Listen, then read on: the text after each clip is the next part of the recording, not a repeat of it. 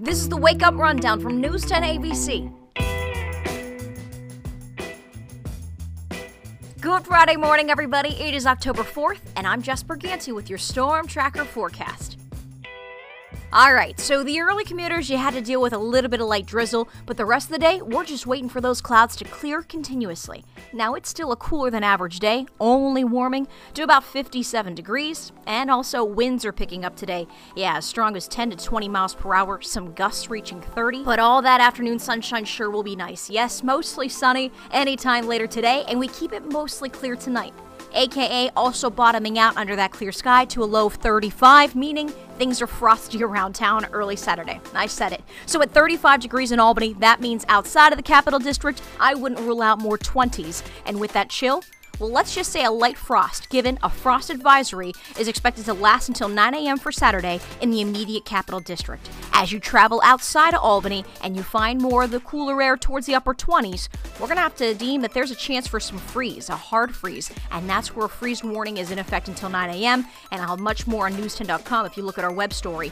Again, once we get through the frost early Saturday, then it's all about the sunshine. You're going to have wall to wall sun Saturday, warming up to about a high of 60 Beautiful is the call. Even early Sunday, not bad with some morning sun. Then the clouds roll in. Yes, it quickly becomes mostly cloudy by the afternoon, and I think some rain showers by the late afternoon, early evening can be expected, and rain still here on Monday. Friends, once we get through a rainy Monday with a high of 63, we start to moderate. More sun Tuesday, Wednesday, and Thursday, and those three days will also find temperatures in the mid to upper 60s. That's your Storm Tracker update. Here's today's top headlines. New details this morning. A 15 year old is in jail charged with attempted murder. This is in connection to Monday night's shooting on Clinton Avenue. Police say that a teenager fired several shots at another man shortly after 7 p.m. near Clinton Avenue and Quail Street.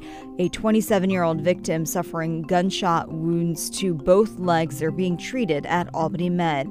And to other news this morning, the Rensselaer County Legislature has passed a resolution calling on the state's health department to do an air quality study in the city of Rensselaer. It comes amid concerns of odors and dust from the Dunn landfill. That resolution will be voted on next Tuesday. We'll keep it posted.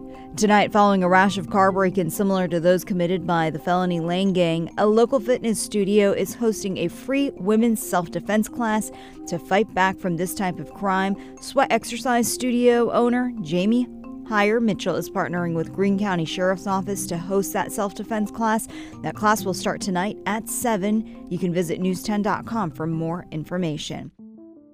The families of the victims of the Schoharie limousine crash and members of Congress have a new plan for limousine safety. It's called the Limousine Safety Action Plan, and it's made up of three acts, each aimed at improving safety for passengers in stretch limos. The acts focus on the use of seatbelts in limousines taking unsafe vehicles off the roads, and ending loopholes that allow limos to operate outside of the regulations. For more details on those three acts, go to our website. We have it there for you at news10.com. Meanwhile, tomorrow morning, a memorial will be unveiled for the 20 victims of the tragic crash. This will be a permanent memorial, and it will stand at the crash site in Schoharie next to the Apple Barrel Country Store. Sunday marks one year since that tragedy.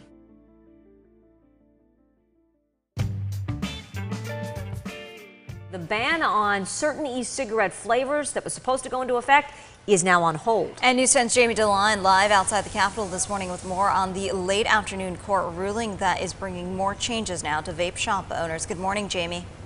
Good morning. It's products like these that vape store owners were told needed to be off their shelves by today, but now they can slow down. A New York appellate court granted a temporary restraining order on the governor's emergency measure late yesterday afternoon and ruled that the state is temporarily not allowed to enforce the flavor ban. Governor Cuomo took action last month to ban flavored vapes after they were linked to deaths across the country. Vape shops were given a two week grace period to remove certain flavors such as bubblegum and cotton candy from their shelves, and a hearing is scheduled for October 18th. But until then, vape shops who still have these flavored products can keep on selling them. But for now, reporting live at the Capitol, I'm Jamie DeLine, News 10 ABC. Jamie, thanks so much. Meanwhile, over in the Bay State, lawmakers there defending Massachusetts' four-month ban on all vaping products. A national vaping group and its members have now filed a federal lawsuit seeking an immediate end to the ban today. A Massachusetts court will hear arguments from that ban.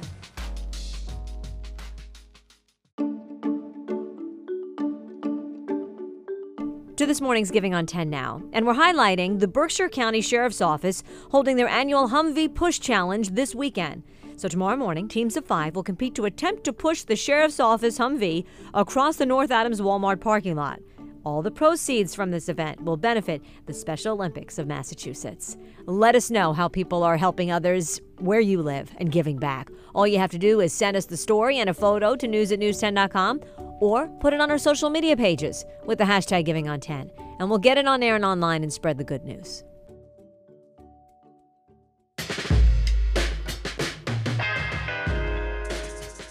It's a thrill park by day and Fright Fest by night. The Great Escape is back yet again with their annual Fright Fest, which you can catch every weekend until the end of October, and you're to be shaking in your boots because this year they're spookier than ever.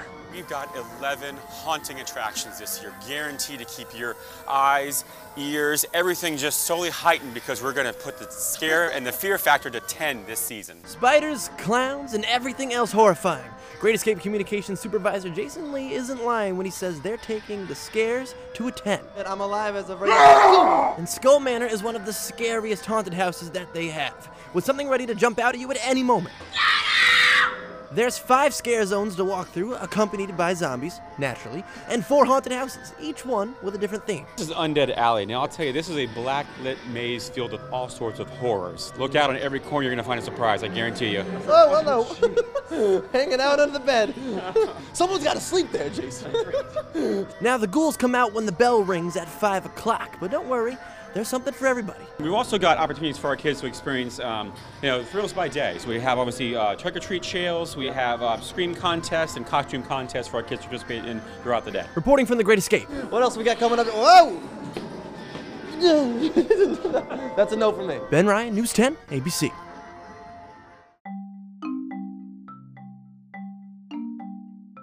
Are narrow restrictions about advertising to children, but a recent study shows the message may be seeping in anyway. A study published in Pediatrics shows that store advertisements for e cigarettes double the likelihood for teen vaping.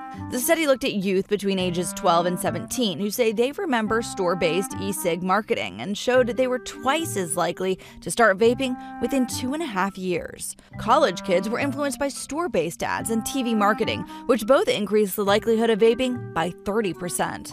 The number of youth who are vaping continues to climb, with estimates that nearly 5% of middle schoolers and 20% of high schoolers vape. Remind your teen that e cigs are not safe for the developing brain, and no matter what they remember or how they're influenced by those ads, e cigarettes should be off limits. With this Medical Minute, I'm Serena Marshall, ABC News.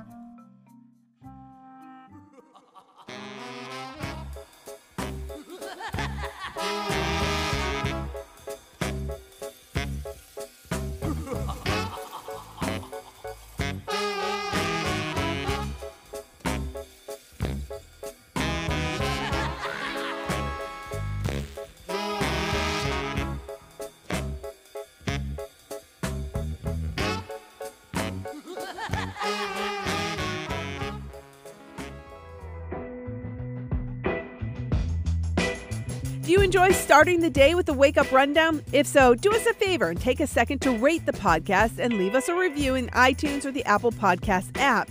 It helps other people find the show and it makes sure that you're subscribed to get each morning's episode automatically downloaded into your feed. For more of the stories in today's podcast, head to news10.com or wake up with 10 on air every weekday morning starting at 4:30.